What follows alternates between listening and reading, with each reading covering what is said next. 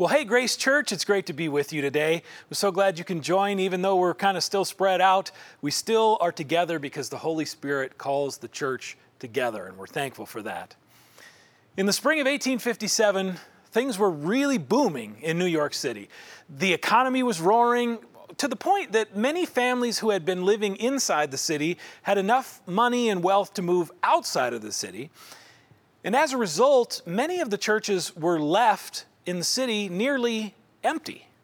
And the new people that were moving into the city that uh, had replaced those who left seemed to have very little interest in church. And as a result, a lot of churches just either closed or moved. But Old Dutch North Church decided to stay. They were desperate, yes, but they had a plan. They were going to reach out to new people and invite them to church. And to do it, they hired this guy named Jeremiah Lanphier to go door to door and to meet people and to invite them to church. Now, Jeremiah was a successful businessman, but he had absolutely no, you know, formal ministry training or anything like that. He just had a really big heart for Jesus, and he had a big heart for reaching the lost. And so for months, this guy went door to door at, at homes and businesses, little shops, everywhere he could. And he would invite people and he would share the gospel. And no one came to church. In fact, during that time, the church continued to lose even more people as more people moved and left. And so Jeremiah was ready to just kind of throw in the towel on the whole thing. But, but one day, after another unsuccessful day on a walk back from church, he thought, well, what if we just had a weekly prayer time during the lunch hour?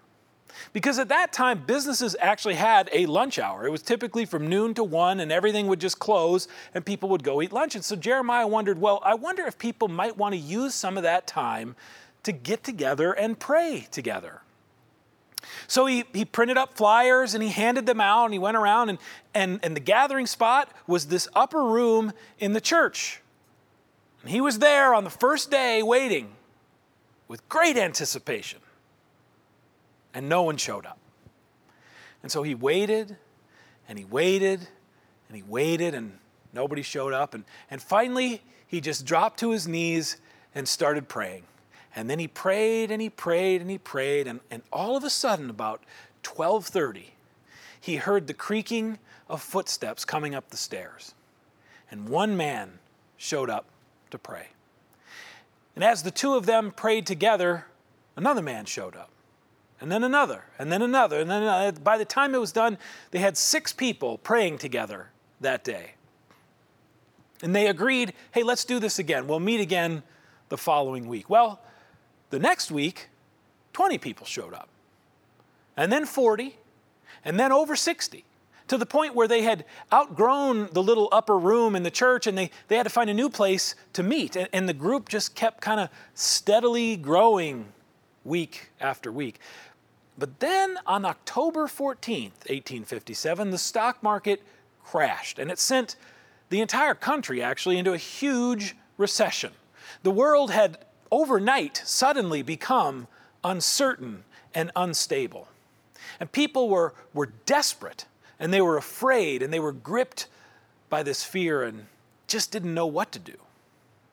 And so it, was in the midst of this uncertainty that, that even more people, even more people started to show up to the prayer meetings.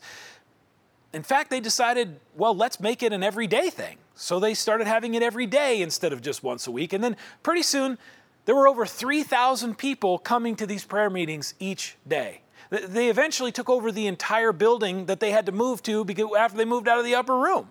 And within six months, 10,000 people a day were coming to pray together during the lunch hour in New York City.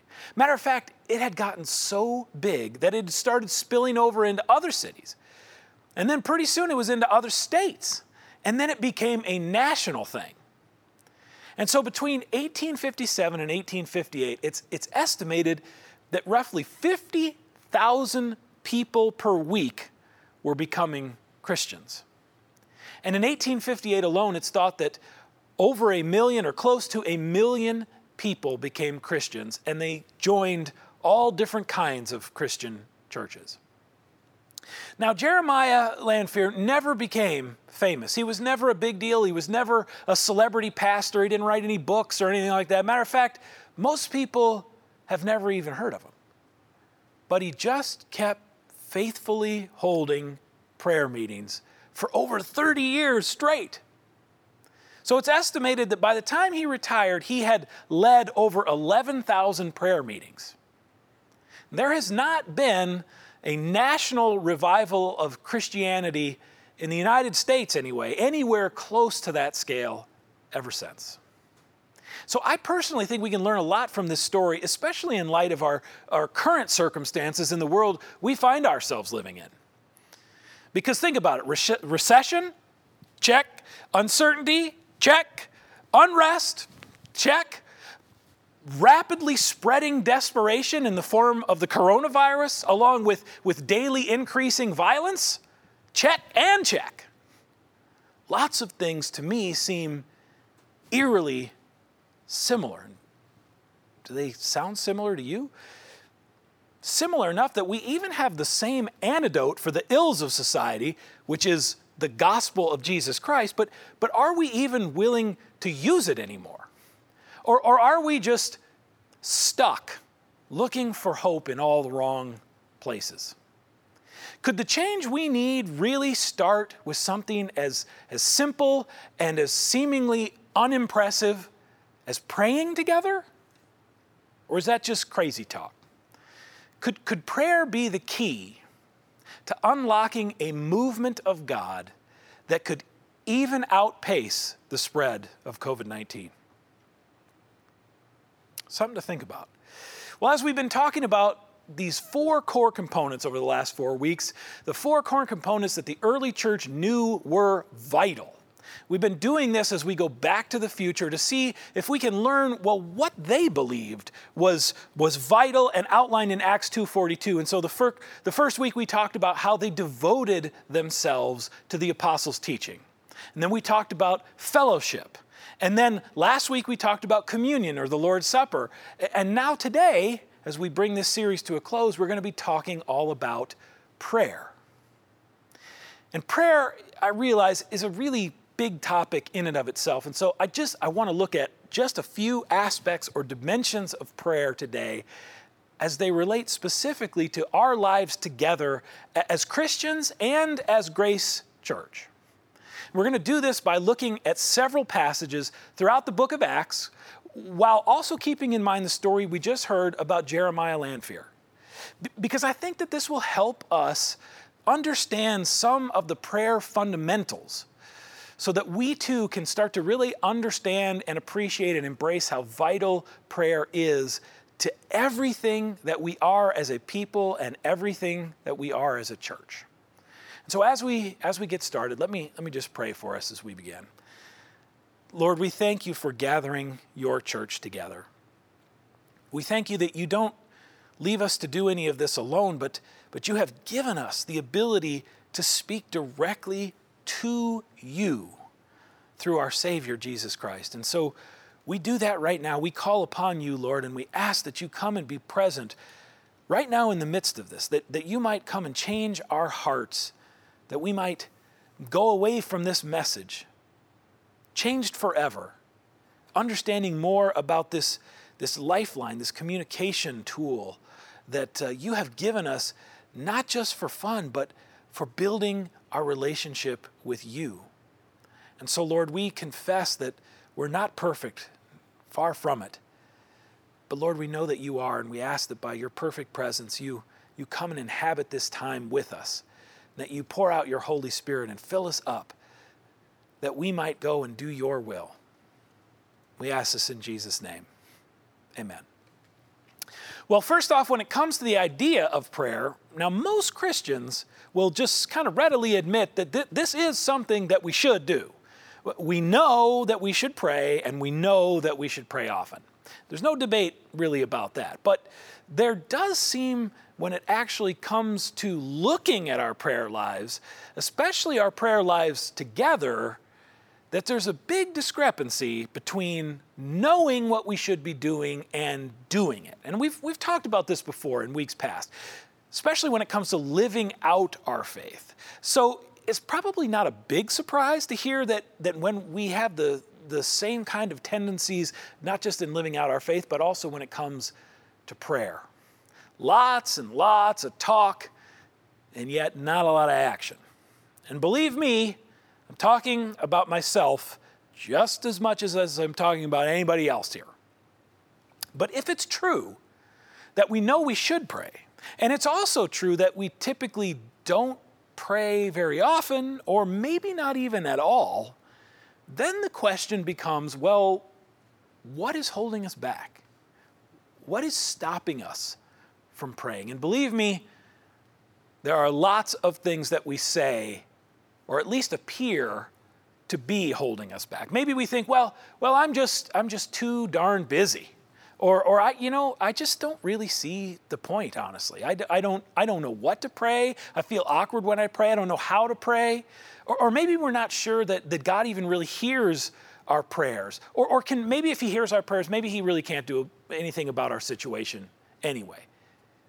Or maybe sometimes we just we forget, forget to pray. Or maybe we just we set time aside or we go try to be part of prayer and we just kind of end up snoozing instead. We kind of doze off. Now, it's interesting, of course, that we can make it through hours and hours of Netflix, no problem, but when it comes to prayer, that seems to just knock us right out. At least it does me, anyway.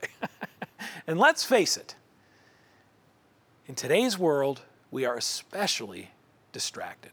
We are interrupted, and we have an often uh, very difficult time focusing. But that does not mean that prayer is not absolutely essential. Martin Luther, one of the famous reformers, once said that as is the business of tailors to make clothes and cobblers to make shoes, so it is the business of Christians to pray. We should be about prayer. So I have to ask the question how, as Grace Church, is our collective prayer life. I'm not talking about prayer on an individual or personal level, which of course that is also critical, but I'm talking specifically how are we doing with prayer as a church? How, how are we doing when it comes to us getting together and praying and seeking God together? Not just to try to get God to do things that we want Him to do, but for us to be able to discern what God's will is for us as a church during this crazy time that we're living in.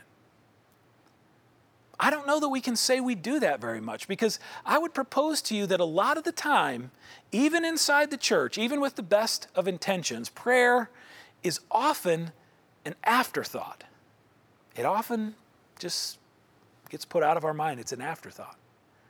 We make our plans and then we work our plans, and then we ask God to come alongside and bless our plans. But that is not the way that the early church did it. And we saw with, with uh, Jeremiah Lanphier that this kind of upside down approach didn't work for him either. It, it wasn't until he gave up his own plans by surrendering them over to God and praying for God's guidance and direction that anything really started to change at all. And the same is true for the early church. They didn't start with their plans and say, This is what we're going to do. They, they started with prayer. And this is an identifiable pattern that shows up over and over again all throughout the book of Acts. You can read it and, and find this for yourself. We're going to talk about several of these spots today. But, but the essence of what I want us to know is that prayer precedes our plans. Prayer precedes our plans, or at least it should. Seeking God's will should always be our first step, not our last one. But relying on God to truly, truly set the course for us is very countercultural to the world that we live in. Because when you think about it, we spend an awful lot of our time trying to make things happen, to force things happen, and to, and to make them happen our way, don't we? I mean, it kind of makes me think that Burger King was really onto something with this whole idea of have it your way, right? It speaks to us because after all, that, that's really what we want in our relationship with Jesus, isn't it? think about it. Even our prayers sometimes sound like we're ordering off the value menu, don't they? Um, uh, yeah, I'll take a side of healing my knee uh, with uh, also uh, another side of right now, please. And uh, oh, and also, can I get a parking spot at work that's close to the front? And it's not that we shouldn't ask God for things. That's not it at all. He, he wants us to ask Him for things. But we should pay attention to what we're asking for and then also to recognize how God is answering our prayers because it's not always like we expect or, or like we want. Matter of fact, it rarely ever is. And that also could be one of the reasons we might be hesitant to pray at all. If we mistake God not giving us what we want for God not answering prayers, well, then we have a big problem. Sometimes we have to wait on God. Sometimes God meets our needs, maybe not the way we want, but the way that we need. And then there are other times that, that things just don't work out at all the way that we had hoped for. But that doesn't mean that God doesn't care or that He isn't there. But even when things are hard, it does not mean that we have to go this alone. We've, we've talked about this for several weeks now. The, the fellowship of believers is supposed to be such that we come together and we bear one another's burdens. And so prayer is part of what holds the fellowship of believers together in relationship to God and relationship to one another. And so when the early church gathered together, they prayed together, and that is what helped them stay together. And to explore this common life of prayer a little more, we're going to walk through, like I said, several little examples of times and places throughout the book of Acts that I think will help us understand a little bit more about the power and the purpose of prayer in terms of this fellowship with one another and with God. And so, right away, we see the priority of prayer for the early church demonstrated in Acts chapter 1. Don't have to get very far, it's in the first chapter. Now, this is after Jesus' death and his resurrection, and he's just ascended into heaven. But right before he goes, he tells his followers to wait. Wait in Jerusalem until the promised Holy Spirit is given to them. And so they waited. And what did they do while they waited? Well, Acts 1, verse 14 says this They all joined together constantly in prayer, constantly in prayer. So they prayed as they waited. Does this sound familiar to Jeremiah Lanphier again? He prayed as he waited. They prayed as they waited. Now, now how well do we typically do at waiting? But here's the hard truth God answers prayers according to His will and in His perfect timing. It's His will and His timing. A bit later in chapter 1, Peter says, Hey, it's time for us to replace Judas Iscariot, who was the disciple that had betrayed Jesus and then had later died. And so they had an open slot. And so they just, they just randomly selected somebody and just picked him and moved on. No, that's not what they did. They, they identified two men who had also been with Jesus and with them the entire time through all this. And as it says in uh, verse 24, then they prayed, Lord, you know everyone's heart. Show us which of these two you have chosen to take over this apostolic ministry. You choose, Lord. They prayed that the Lord would be the one who's doing the choosing so that they themselves would not make the wrong choice. But how many times do we make bad choices because we either get tired of waiting for God, or, or maybe we just forgot to seek Him at all. Talk about a masterclass in how to learn things the hard way. I know I speak from experience on that one.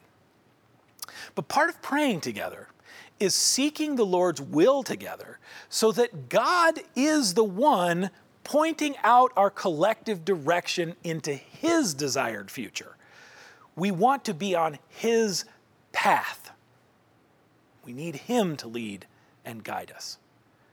we tend to take things over ourselves much too quickly. So, again, prayer precedes our plans. Now, when we look at Acts chapter 6, we see another dimension, another aspect of what praying together does in the body of Christ. Chapter 6 tells us about how Peter and John had been teaching at the temple and they'd been talking all about Jesus, and the religious leaders were getting all sorts of upset with all this Jesus talk. And so they were looking for a way to silence Peter and John. They needed to shut them up. And so the religious council, called the Sanhedrin, they all got together to talk about this. And as they talked about it, they, they couldn't make up their minds on how to go about punishing Peter and John. So they just called them over and said, All right, guys, look, don't, just don't speak of this Jesus guy anymore. And they let him go. But here's where we see prayer in action in, like I said, a different dimension. When Peter and John got back from the Sanhedrin, they reported all that had happened. They told everybody what had, had been said and what had happened. And then they all prayed about it. They prayed for God to move in mighty ways and to give them the courage that they needed in order to continue to preach about Jesus even in the face of opposition. Verse 31 says this Acts chapter 6, verse 31. After they prayed, the place where they were meeting was shaken, and they were all filled with the Holy Spirit and spoke the word of God boldly. So prayer also precedes God's movement. Prayer precedes God's movement. Again, the pattern all throughout Acts is that prayer is what comes first. Prayer comes first. But here's something interesting. I don't, I don't know if you caught it. In verse 31, it said that, well, we heard this familiar phrase again. We've heard this before that the people were filled with the Holy Spirit. Now, we've heard that before in Acts chapter 2, and we might be tempted to wonder, well, I thought that was already done. I thought they were already filled with the Holy Spirit. So, what, what is going on here? It doesn't make any sense. Well, the simple truth is that we need God's Spirit to be poured out on us and into us over and over again. It's not just a, a, one and done thing, it's an ongoing part of our relationship with God. It continues over and over again. And along with the Holy Spirit of God comes the power of God. And it's through, this is important, it's through God's power, not our own power, that gave them and gives us the courage to continue to preach Jesus boldly. That power comes from God's Holy Spirit. And this was and still is something that we cannot do ourselves with any kind of effectiveness whatsoever. We might be able to muster up and, and maybe even say the right words, but those words will fall on deaf ears without the Spirit of God.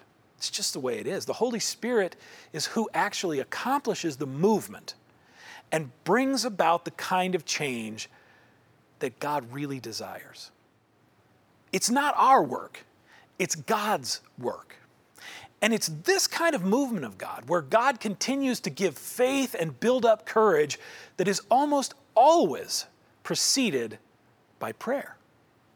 Prayer is the first step. Prayer is the very lifeline to God that, that activates and mobilizes God's Holy Spirit power. We see this over and over again, and this, this is as true today as it's ever been. Yet, is that, is that what we're asking for? Are, we praying for God to fill us with His Holy Spirit? Are we earnestly asking God for that? Or, or are we rather just kind of stuck running around in circles trying to do all the work ourselves and try to do the work that only God can do? Because that, that never works. So prayer precedes the movement of God. Another great example of this is, is found in Acts chapter 12. Here, James and later Peter were both arrested. and The guys are in trouble again. Matter of fact, James was actually executed, much to the delight of the Jewish religious leaders. So when the king, who was Jewish himself, King Herod, saw how much the crowd approved of James' execution, he thought, well, if, if they like that, wait till I execute the leader of this whole thing and put an end to it once and for all. So he made plans to execute Peter. He was going to do it right after Passover. And so he was just going to keep him in prison until that day would arrive.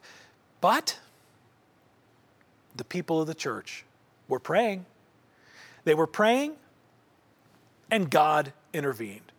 God moved. He sent his angel to rescue and release Peter from jail. And, and Peter was just, believe me, it, it says in the text that Peter was just as surprised about this as anyone. And so after he left the jail, he, he hurried over to the house where the church often gathered and he knocked on the door, and the church was there. And they were still praying. They were praying for his release while he was standing outside the door. Matter of fact, they were so engaged in their prayers that they didn't even recognize it was Peter standing at the door. He was out there pounding away, trying to get in, and the people were so earnestly in prayer that they, they didn't even understand. So, once again, prayer precedes God's movement. The last dimension of prayer I want to look at today has to do with, with how we go about continuing to send one another out into this uncertain and desperate world that is so full of fear. Acts 13 talks about how Paul and Barnabas are called to go out. They're called on, on, a mission to go and preach the gospel in other areas. And so look at verses 2 and 3 here, Acts 13. While they were worshiping the Lord and fasting, the Holy Spirit said, Set apart for me Barnabas and Saul, Paul, for the work to which I have called them.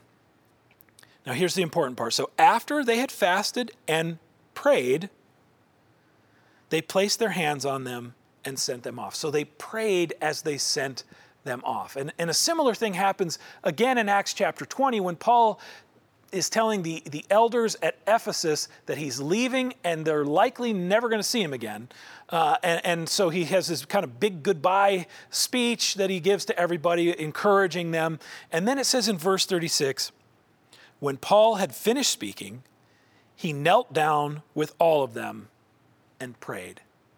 So again, there's this, this sending prayer where, where people go out into the world, possibly into very dangerous circumstances. There's this, this idea that prayer precedes sending, prayer also precedes sending. We have to be careful here not to assume that that just sort of means, well, that's just for when we, you know, send people off on, on mission trips and things like that. that. That's what's going on here. Of course, that is part of it. But, but there's much more to it than that.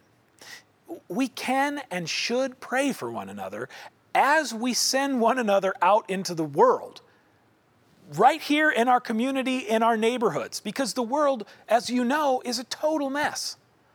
We should be praying regularly for one another that, that God also would give us, each of us, the courage to be a witness to Jesus and to be able to do so boldly. Our prayers are the same. We need the courage and the boldness that can only come from God's Holy Spirit. And, and, and, we need to be able to pray for one another as we send each other out, that each of us would be able to share the good news with others that, that Jesus died for us, rose again to forgive us, yes, and also save people, save us from our sins. And it's through him that our relationship, the broken relationship that once was with the Father, has been restored. God has become our Father because Jesus has restored that relationship. And, and what is it like for us to have the courage and the boldness to proclaim that? Not to be ashamed of it, but to be able to boldly proclaim that with courage into a world that is increasingly hostile to the gospel. And when I think of that, I think in particular of our pastor of student ministries, Mr. Bill. He's been looking for people who would be willing to pray for students each day on a rotating basis so that, that every student who is currently a part of Grace Church or has been a part of Grace Church who's still on our list, one way or another, every single student gets prayed for each and every day. And so we all know that this year of all years is going to be a huge challenge, not just logistically, but also just with the normal challenges of being a teenager at school. Lots of things will be coming at these students. And, and amazingly, Mr. Bill has had a tough time finding volunteers to make sure that each student is covered in prayer each day. I don't know about you, but that breaks my heart. And so as we as we end our message today, I, I just I want to give you three different opportunities that I hope you will prayerfully consider as we consider together what it means to come together and pray together and do so collectively as part of who we are as Grace Church. And so the first one is contact Mr. Bill. If, if you can make a commitment to praying for students, then I know Mr. Bill wants to hear from you. You can contact him through the website. Just send him a note and say, Count me in. Uh, I would love for us to be able to make prayer for students a priority. Let's come together as a church and do this. These young men and women are the future. And think about the, the challenges that they will face, these unprecedented challenges and the increasing opposition that they will, they will likely experience for their Christian faith that will go on for their, probably for their entire lives. So let's be sure that we are praying for them and, and, and, we, we ask God to give them the courage that only can come through Him. And the second thing is, is prayer on the patio. You've probably heard about this before, but every other Thursday we are getting together outside of the church, right on the patio, and we get together and pray. And so far, that group has been pretty small. The number of people that have been showing up is pretty small. But just like Jeremiah Lanphier, what starts out as something small, with God's help, can grow into something that changes the world. It's got to start somewhere. Got to start with prayer. Prayer has the power because God has the power. And so prayer on the patio will happen again this upcoming, this next Thursday at 7 p.m. So would you consider coming and, and praying, praying together? The third thing is to pray for your family and your friends and your coworkers and your neighbors to know and to follow Jesus. And we can do this in, in smaller groups of people. Uh, Jeremiah Lanphier's uh, prayer rules were very basic and very simple, so they're not overwhelming or intimidating. They're just come and pray for the souls of the people in your life that you know need to come to know and trust Jesus Christ. And also keep it to less than five minutes. These are easy rules. We can follow these rules. That's it. It can be just that simple. Remember, Jeremiah was not a trained pastor or a minister. That's not what it takes to do this. Anyone can do this. Any Christian can call this together. Jeremiah just had a big heart for Jesus and for the lost. And if you do too, would you be willing to, to get together and, and pray together like this in your small group, to pray for other people in the church, pray for one another, pray for people outside who don't know Jesus yet? Would you pray for their souls?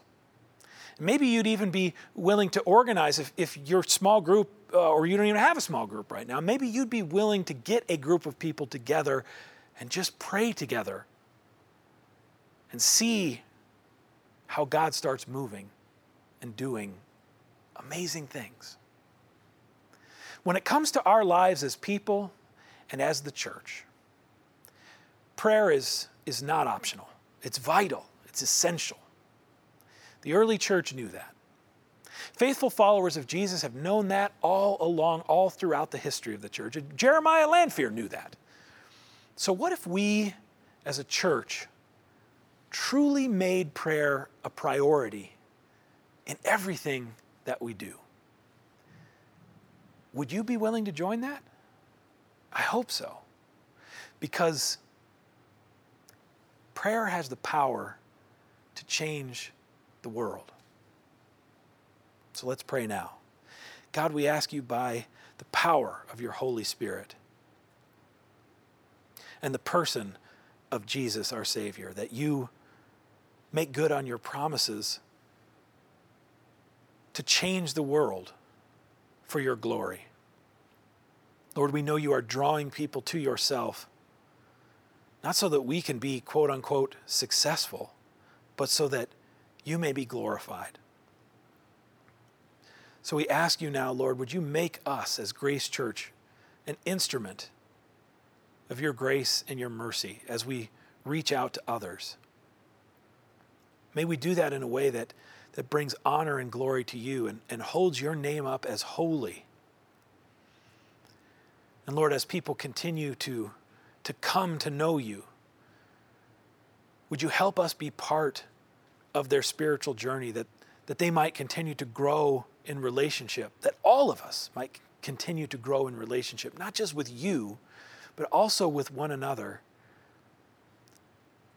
And then send us out into the world with courage. We're not ashamed of you, but instead, we know and believe that you are our only hope. We thank you for who you are and what you've done for us through your Son, Jesus, in whose name we pray. Amen.